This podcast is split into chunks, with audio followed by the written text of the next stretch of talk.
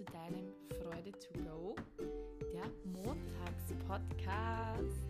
Ich hoffe, du hattest ein wunderbares Wochenende und genauso wunderbar wie dein Wochenende war, darf jetzt auch der Montag losgehen. Oder was sagst du dazu?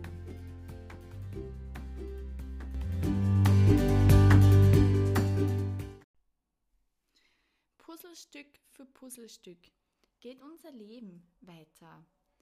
Mm, du kennst bestimmt die Situation, in der du unbedingt etwas erreichen möchtest, an der du so festklammerst. Ähm, wir kennen es alle von den ganzen Coachings und so weiter. Ja, stell dir das unbedingt vor, wie du es haben willst. Stell dir vor, wie du dich fühlst dabei und so weiter. Ähm, hm, ja, das habe ich auch gemacht. Lange Zeit sogar und ich habe es mit so einer Anstrengung gemacht. Irgendwann, da bin ich drauf gekommen, ich habe wirklich zwei Jahre an einer gesundheitlichen Herausforderung, wie sagt man denn da? Ich habe nicht daran gearbeitet. Ich hatte sie einfach, so wie jeder. Stell dir vor, du hast nie etwas.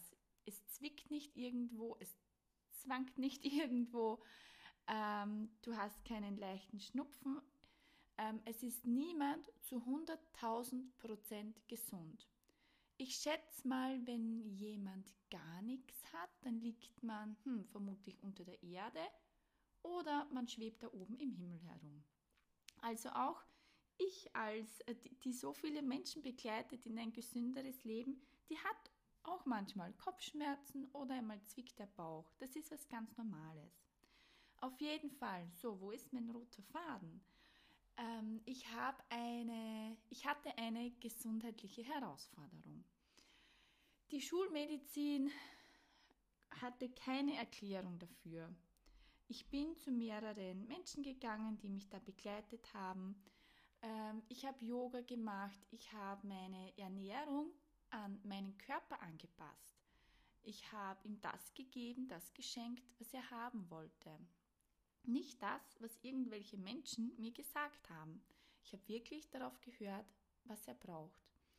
Ich habe mich, ich habe meinen Tag neu strukturiert.